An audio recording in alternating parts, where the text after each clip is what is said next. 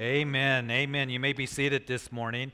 We're going to continue our verse by verse study in John's Gospel. So if you'll turn to John's Gospel, chapter 6, we're going to cover verses 1 through 21. If you need a Bible, just raise your hand so you can read with us and follow along with us. And Pastor John will slip you a Bible and you can study with us God's Word this morning. So, John chapter 6, verse 1 is where we'll begin, and we'll read through verse 21.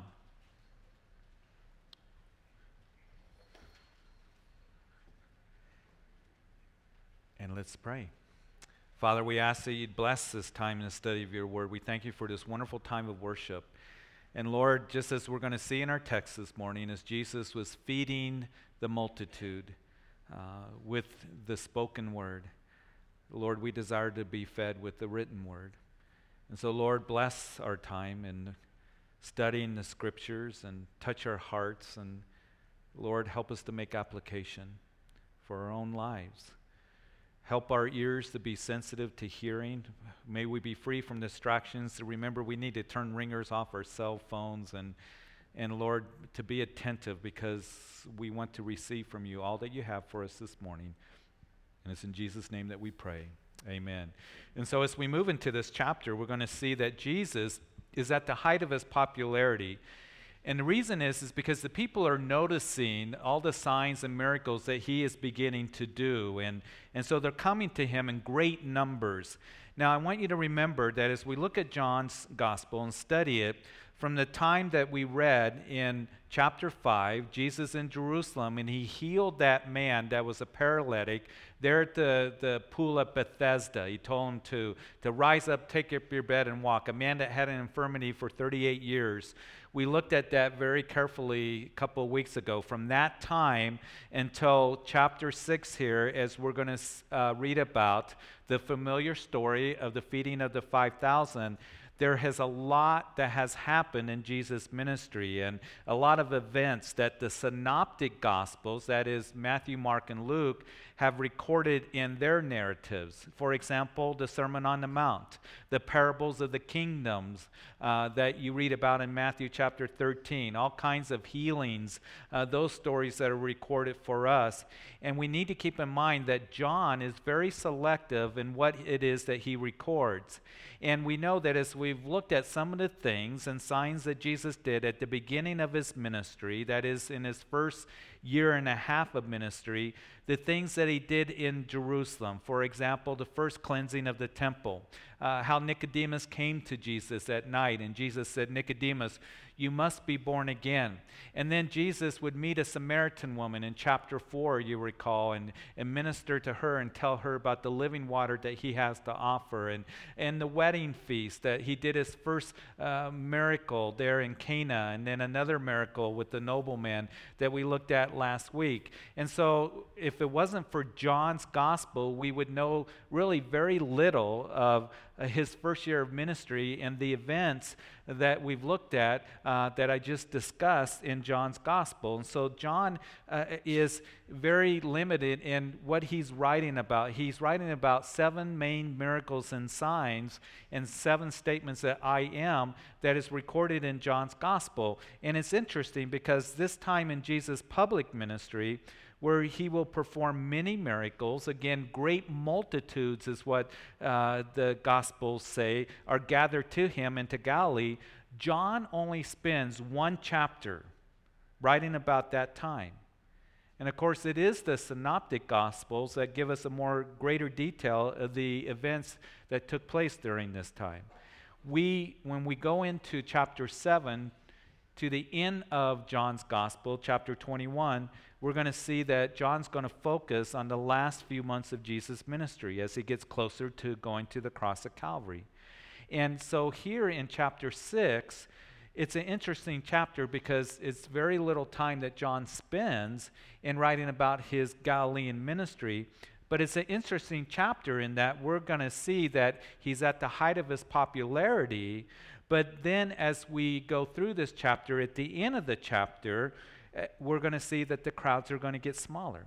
that they're going to begin to leave Jesus. So uh, we'll take note of that as we go through this chapter. Let's begin to look at it in verse 1 of chapter 6. That after these things, Jesus went over to the Sea of Galilee, which is the Sea of Tiberias. And then a great multitude followed him because they saw his signs, which he performed on those who were diseased. And Jesus went up on the mountain, and there he sat with his disciples. Now, the Passover, uh, a feast of the Jews, was near. So, like I mentioned, this event here is recorded in John's Gospel, the feeding of the 5,000, but as a lot of you know, that it's also recorded in all four gospel narratives. And as you put the other gospel accounts together, we can get some additional insight uh, to this story here. We know that the feeding of the 5,000 would take place shortly after John the Baptist was beheaded by Herod, and the 12 disciples had just gotten back from their first missionary journey. As you recall, they went out two by two. And we also know from Mark's gospel that it was Jesus, when they came back from their missionary journey, said, Let's get away. Let's, let's get away to a quiet place. Let's come aside, as the King James says. And that's important to note because uh, for you and for me, as it's a busy time right now with the height of his popularity, Jesus doing all kinds of healings and, and uh, ministering to the multitudes, um, they needed to get away. It was his desire for them to come aside and, and be in a quiet place. And it's the same with you and for me. There are those times, daily and special times, that we need to be in that place of quietness and solitude before the Lord, to be refreshed and to be renewed by the Lord. It's like in Luke chapter 9. You recall that there's Martha in the kitchen as she is making dinner, and she's upset and uptight, and, and tell Mary, who was at the feet of Jesus, just listening to him and worshiping him, tell her to get in here. And Jesus said, Martha, Martha. And you know, whenever Jesus said your name twice, you knew you were going to be corrected. And Martha, you're distracted by many things. And Jesus wasn't saying that being busy and service isn't important, but what he did say is that Mary has picked the better part, and that is to sit at my feet and listen to me. And I know for me that I can get distracted at times because of the busyness of my life. And I need to remember that those quiet times, those solitude times before the Lord, is, is of most importance in my life, and same with you. So, as Jesus and his disciples are on this mountain near the Sea of Galilee, we read in verse 2 that as the multitude would follow Jesus, they, they would see the disciples getting uh, away, and they followed Jesus and the disciples. They were hoping to, to get away to a quiet place, but the crowds come to Jesus. And as they're coming to him, keep in mind that they're not coming to him so much for closeness and, and to, to know him and to worship him, but they're curious about him. They're following him because of the miracles that he'd been doing in the Galilee region. We know he has been healing every kind of sickness and disease. Verse 2 gives that indication. He's been freeing demoniacs. He's helping those who have no hope of being better physically. And that's why they're following him. And Jesus, as we already saw in chapter 4, had rebuked the crowds because he would say to them there at Cana that unless you people see signs and wonders, you will by no means believe. Here's the thing for you and I to remember as Christians that we can ask uh, the Lord for healing. We can ask the Lord uh, for uh, the things that we desire on our hearts. We give Him our desires. We cast our cares upon Him because He cares for us. Our supplications, we, we, we give Him our requests, and He desires for us to do that. He said, Ask, please ask that your joy may be full. And we're to come to Him, and we can do that as His children but here's the thing to remember that our relationship with Him is not just based on what I get from Him. It's based on, on who He is and what He has done for you and for me. And He desires to bless us. Every good gift comes from above, and He will not withhold that freely, which is good for us. And if He doesn't give us something that we require, because in eternity's values and views, He's doing what is best in our lives. And we don't always understand that. But we worship him because he has already given us the very best, hasn't he? And that is the provision of forgiveness of sin and eternal life as we believe in him and right relationship with the Father. So our relationship with him isn't just about getting something from him, but it's knowing him and worshiping him. And so here's the multitude as, as they follow Jesus and the disciples. There they are. They're over here on this side of the Sea of Galilee. And Jesus, we know, would teach the crowds. He would begin to feed them. And they're in a deserted place. It starts to get late. There's no McDonald's. There's no Wendy's. There's no Golden Corrals. There's no food for this large crowd. As we continue reading in verse 5, then Jesus lifted up his eyes and seeing a great multitude coming towards him, he said to Philip, Where shall we buy bread that these may eat? But this he said to test him, for he himself knew what he would do. So even though the crowds are following after Jesus only because of the signs and miracles he is performing, and at the end of the chapter, as I mentioned to you, we're going to see that many of them are going to walk away from the Lord. Uh, Mark chapter 6, verse 34, for, for you note takers who like to jot down some verses and do some further reading on this. The Gospel of Mark tells us that Jesus, as he lifted up his eyes and saw this large crowd, that he had compassion for them because they were like sheep not having a shepherd. And he began to teach them, he began to feed them with spiritual food. And even though they're going to be odd at the physical food that he gives to them, Jesus knew that the spiritual food was even more important. Jeremiah was told by the Lord concerning his people, Judah, that I will give you shepherds according to my heart, who will feed you with knowledge and understanding. And you see, Jesus, our chief shepherd, he doesn't, you know, look at the crowds and, and begin to, to yell at them or, uh, you know, begin to uh, blast them, uh, but he fed them. He fed them the spoken word of God, even though they were following him for the wrong reasons. And mom and dads, we know how that worked, don't we? That sometimes that our kids, particularly when they're younger, they'll come to us and they'll want something, and they'll want something for the wrong motives. Or they'll try to manipulate into getting something, and we see through it. But we still love them, don't we? And we teach them, and we still minister to them, and we still care for them. And that's what Jesus is doing. As he lifted up his eyes, he had compassion for them, and he's going to feed them with spiritual food. And that's what you and I are to do. And I know for me, as I'm called to be the, the under shepherd of God's people, under the chief shepherd, Jesus Christ, I am called to feed you with spiritual food, to care for you eh, in the way that I can, that God's called me to, to help you, to, to love the people, not to just be frustrated and beat the sheep or you know, manipulate or whatever.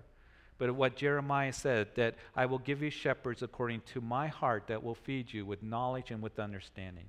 And that is a true shepherd's heart. You see, it's more than just being a teacher. And it's the same with us as parents. It's more than just being a teacher, but it's being a shepherd. For me, being a pastor, uh, having a heart that God has given me to minister to, not to just be concerned about how popular I am or, you know, exalting or promoting myself or being in the limelight. Those things are carnal but to really care for the people and to really shepherd them and guard and feed. And, and the same with you as you're desiring to shepherd your kids or people that you may be discipling. We're to feed them and to love them and have compassion for them. And Jesus here is looking at all these people coming to him and he turns to Philip, testing him. Hey, where are we going to buy bread? It's getting late. There's no food stores around. The people are hungry.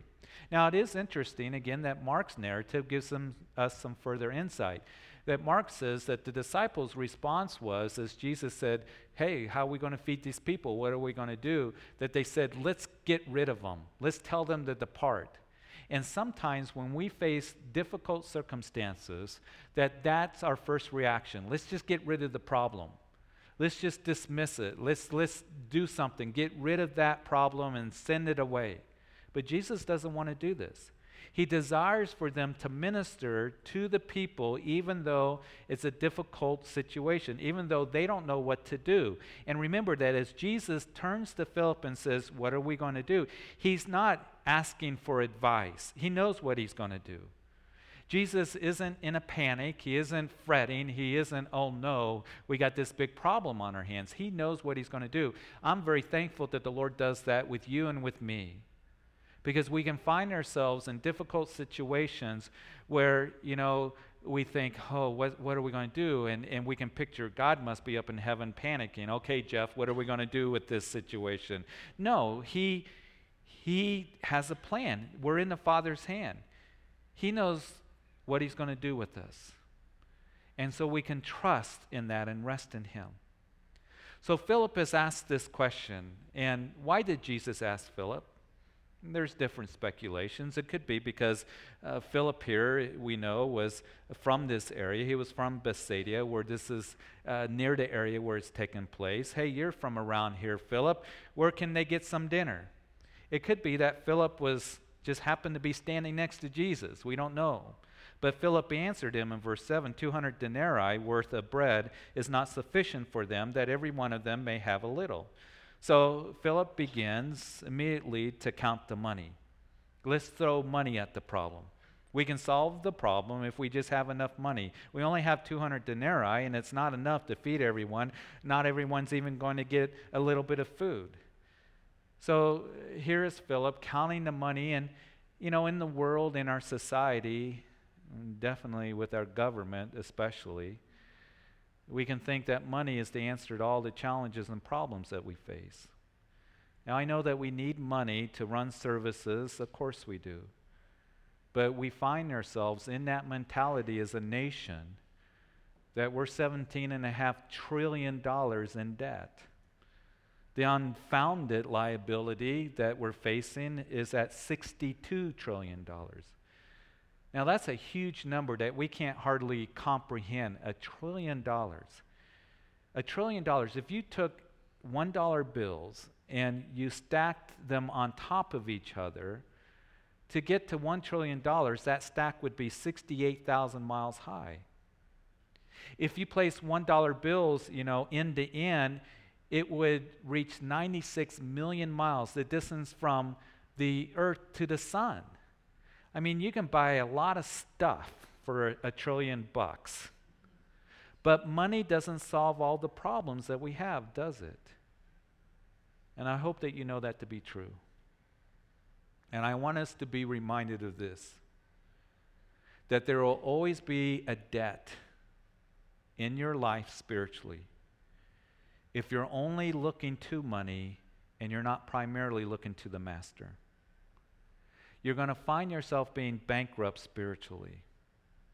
So here's Philip counting the money, and then verse 8, one of his disciples, uh, Andrew, Simon Peter's brother, said to him, There's a lad here who has five barley loaves and two small fish, but what are they among so many?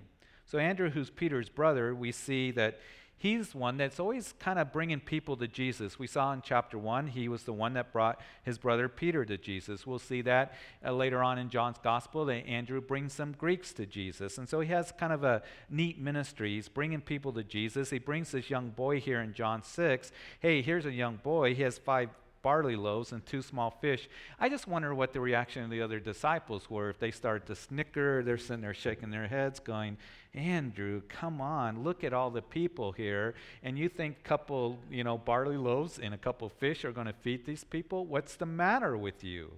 There's so many people. And maybe perhaps they're thinking that, and I wonder if Andrew's thinking, well, maybe this isn't, yeah, there's so many among us, isn't there? But here's the thing to remember. As they're thinking this, what help or hope can we have with this little boy with such little food? We have this huge amount of people. And sometimes in our own circumstances and situations that we face in life, they seem very huge. It seems like there's so little hope, so little resources that we have. And you might be thinking that I have so little strength to deal with this. I just want to remind us that as we read the scriptures, it seems like the Lord loves to delight in using a little to do a lot.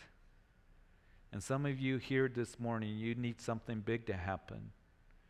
You need something big to happen in your family, perhaps in the workplace, with relationships. You think that it isn't going to happen, and it isn't going to work. And all I have is a few fish and a few loaves, but God takes what little we have as we give it to Him, and He does a big work. Remember that it was a young teenager, a little young teenager, that had a little stone and a little sling. and he used it to take down the champion giant Goliath. God used the little maiden girl to lead Naaman, who was the mighty Syrian general, to Elijah for healing. Remember that it was Gideon who was the least in his family, and his family was the least in his tribe, and his tribe was the least of all the tribes of Israel. And Gideon, you are going to be a mighty man of valor that's going to lead with 300 other guys against 135,000 Midianites that have oppressed you. And the Lord here is going to use a small boy to feed thousands as he takes what little that this boy has to give to do a miracle and to feed the multitude. As verse 10, then Jesus said, Make the people sit down. Now there was much grass in the place, so the men sat down in number about 5,000. Again, Mark's gospel gives us some more insight that they sat down in groups of hundreds and fifties, and there were 5,000 men. That's just the men. So, with the women and children, it, it very easily is a, a, a much larger number, maybe perhaps 15 to 20,000 people in totality. In verse 4, we know that it was near Passover. So, in the hillsides of Galilee, the grass is green and there's flowers that are all over the hillsides. It's very beautiful. And as I read this, I can't help think about what David wrote a thousand years before this event of John chapter 6 is that familiar psalm, Psalm 23, that the Lord is my shepherd and I shall not want. He makes me lie down in green pastures. He leads me beside the still waters. And the Good Shepherd, Jesus Christ, desires to bring us to the green pastures to feed us and to bless us and to really be fed and renewed and refreshed in the Lord. We need to learn to sit and be still before the Lord as we've been discussing. And I don't know about you, but for me in my life, I can always be on the fly. I can always kind of have the mindset I got five minutes before I have to leave. And I believe that the Lord perhaps would say to some of us here this morning that I want you to slow down and I want you to sit down and I want you to be fed and refreshed as you just focus and turn to me and as you read my word. In verse 11, and Jesus took the loaves, and when he had given thanks, he distributed them to the disciples, and the disciples to those sitting down, and likewise of the fish, as much as they wanted. So when they were filled, he said to his disciples, Gather up the fragments that remain, so that nothing is lost. Therefore they gathered them up and filled twelve baskets with the fragments of the five barley loaves, which were left over by those who had eaten. I love the, the patience of our Lord. He doesn't turn to his disciples and say, you know, you bozos, get out of the way. You have no idea what I'm about to do. Just get out of the way and let me do this miracle. He meets them where they're at. They're learning, they're growing, and, and I'm going to use you guys. I'm going to teach you guys. Have the crowds, this is what you're to do. Just sit down in 50s and hundreds. Can you do that? Okay. And here's the bread, and here's the fish. And at first, I'm sure that the disciples were thinking, okay, but, you know, only the first row is going to get dinner. And that what they're going to see is what our Lord can do with little that is given to him. As Jesus takes a limited resource that was given to him by a boy five loaves and two fish, and he blessed it and he gave it out. And verse 11 tells us very clearly, plainly, that they had as much as they wanted. The other gospels tell us that they were all filled, kind of like the guys coming out of breakfast yesterday after being at Golden Corral. So you might be saying that in your own life that I don't have much to give. I don't have many talents or a lot of knowledge. My giftings are not much. But here's the thing as you say in your heart that all I have to give to you, Lord, is a couple loaves and fish, it isn't much. I only have a little bit of strength. Just as the church of Philadelphia, the faithful church that Jesus commended, that you have a little strength. But you put it in the Lord's hand and let Him bless and work. And He very well could be saying to some here this morning that I want you to give what little that you have to give to me and trust me. And you know when you're going to be most blessed is when you're given out. When you let the Lord use what little that you have to touch and help someone else because you gave that which you had and you gave it to the Lord so that He could bless it and He could multiply it. And you know what else that you'll find? You're going to find that the blessing is going to come back to you because I want to bring attention to verse 12 and 13. So when they were filled, he said to his disciples, Gather up the fragments that remain so that nothing is lost. Therefore, they gathered them up and filled 12 baskets. Isn't that interesting? 12 baskets. How many disciples? They each got a basket full of leftover of bread and fish. And I want us to remember what God's word declares to us. That the measure that you give out will be given back to you.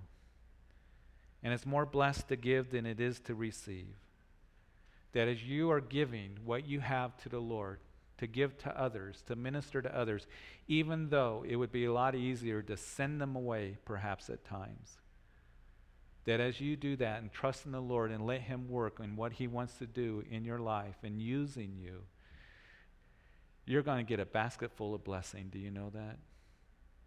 And the Lord's going to use it to where you are going to be marveling at great things that He is doing. And just tremendous blessing is waiting for all of us if we give out to others.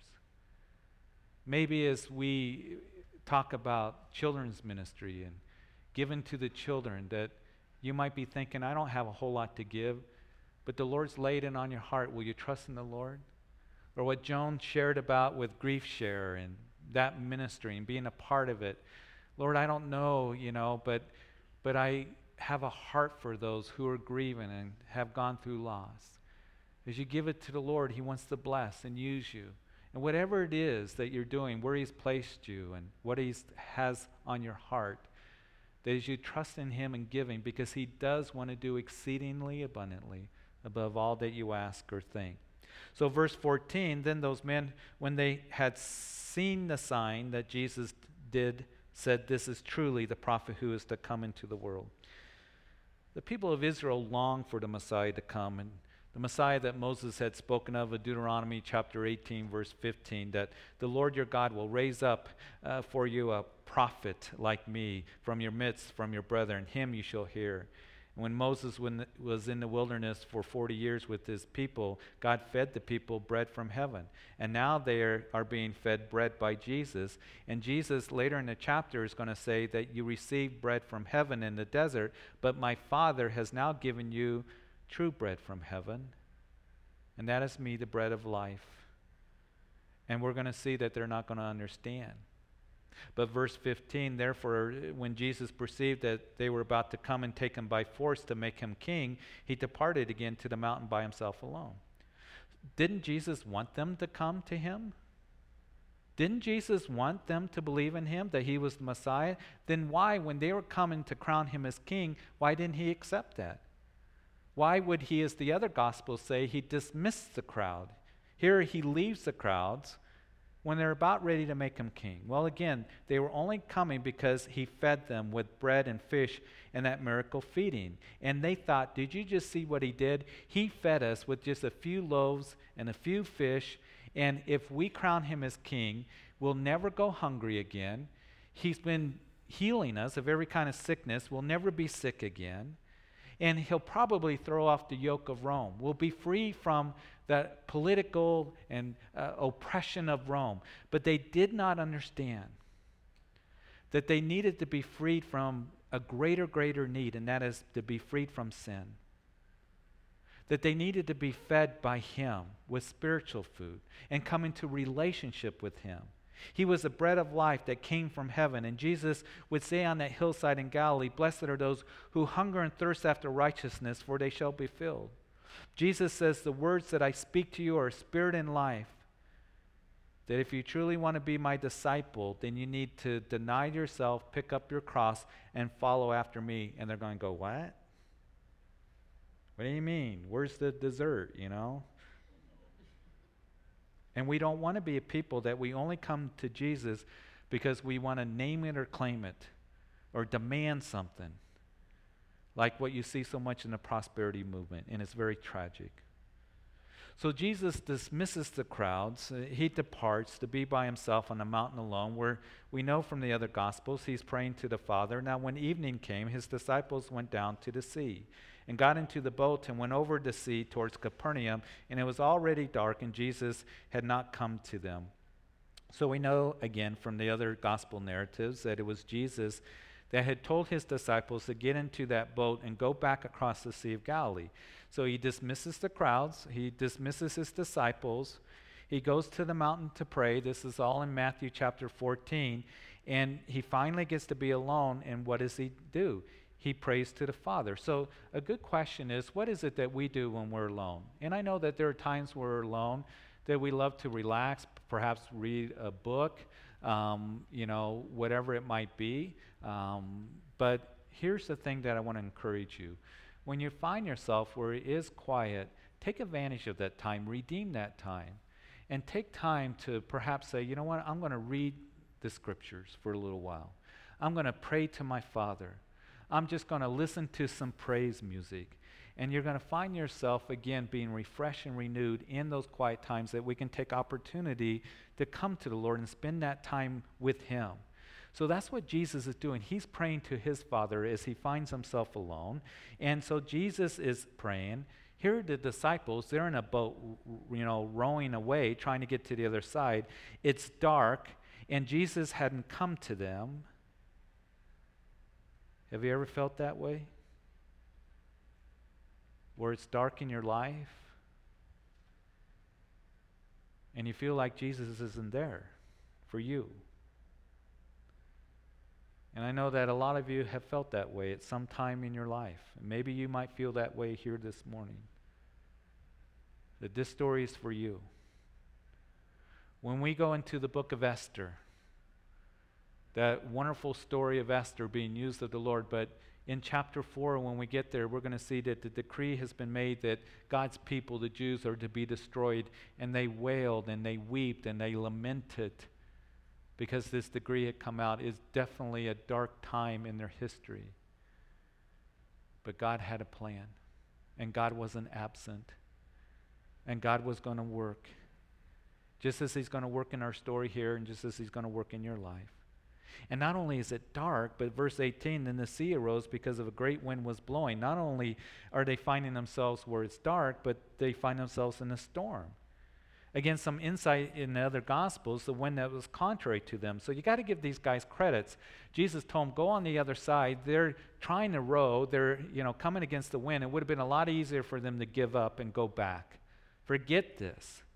But we read that in verse 19. So when they had crossed about three or four miles, they saw Jesus walking on the sea and drawing near the boat, and they were afraid. I mean, if it was dark and you saw somebody walk on the water, you'd be afraid too. We know that the other gospels say that they thought it was a ghost. And Jesus, he goes and he cries out to them as he goes to them that it is I, do not be afraid. And then they willingly received him into the boat, and immediately the boat was at the land where they were going. When it is dark, when you find yourself in a storm, when you feel like that you're getting nowhere, in your present situation or circumstance. That it'd be a lot easier just to quit, to give up. You know that He has told you through His Word to keep going, to keep rowing, and you're wondering, Lord, where are you? Knows that He is with you. And He comes to you even this morning in the dark, storming time that you might be going through. And he declares to you that he will never leave you or forsake you, that he's not going to abandon you, and that he's interceding on your behalf and he's watching you. He was praying, he was watching the disciples, he knew that they were in difficulty. And he sees your present situation, and he's there with you. And he says to you and to me this morning, don't be afraid. I'm with you. I'm going to help you to get to the other side. And I'll never leave you. And remember this that this is happening after the height of his popularity, after they came back all excited from going out two by two. They're seeing miracles. Uh, it's a happening time for them. And all of a sudden, they find themselves in this difficult situation, and the same thing can happen to us. That things are going good and things are going great, and we're seeing God work in our lives, and, and, and, and things are just wonderful, and all of a sudden we find ourselves in a storm and difficult time. And just as He was with you in the good times, and when God is working, you're saying, Yeah, God is with us, He is still with you, all right? And He's still going to work. And we need to know that even in the dark, stormy times of our lives, He will never leave us or forsake us. So, Father, thank you. We thank you for this time in your word. We thank you that we can come to the communion table right now and holding the elements in our hands, we can, Lord, remember what Jesus has done for us and allowing his body to be broken and his blood shed for forgiveness of sin. Lord, I do want to pray if there's anyone here in this service, in this sanctuary, or out in the coffee shop, that you've never surrendered your life to Jesus Christ. You see, as John's gospel is recorded this, the greatest need has been provided for you, and that is the need to be freed from sin. And that is comes by Jesus knowing that he died for your sins on Calvary's cross. He was buried and he rose again after 3 days. And he is our salvation. There is no other salvation. There's no other sacrifice for sin, as the writer of Hebrews says. And we know that the gospel message tells us that our sin has separated us from God, and every one of us have sinned. But forgiveness is provided to the one who comes in faith as you surrender your life to Jesus Christ. And He is the source of eternal life. You can't earn it, it doesn't come by your own merit. Jesus is the author of eternal life, and only Him. And no one comes to the Father but through Him. And it comes by faith as you believe in Him. If you're one that you've never surrendered your life to Jesus, maybe you've gone to church, maybe you thought you're okay, you're a good person. It's faith in Jesus Christ and a surrendered heart to Him that brings salvation. And if that means anything to anyone here this morning, will you pray this prayer? That Jesus, I come. I come and I now turn to you. I repent. I turn direction from where I'm going and I surrender my life to you. Will you be my personal Lord and Savior? I believe that you're the Son of God who died for me on the cross. And you were put into a grave and you rose again from the dead. And I now open my heart to you for you to sit on the throne of my heart in my life. Thank you for hearing my prayer and thank you for saving me and making provision for me to have forgiveness and eternal life that comes through you. Help me to live for you all the days of my life. And if you prayed that prayer, when we close the service, will you come and pray with Pastor John and tell him the decision that you made? Or come and grab me after the service so we can pray with you and minister to you. But right now, as we come to the communion table, as we hold the elements in our hands, we'll partake of them together. May this be a time of just awe and worship of what Jesus has done for us in this new covenant that we've entered into relationship with Jesus Christ. Lord, just bless this time. Just minister to our hearts, knowing that He's here with us. In Jesus' name, amen.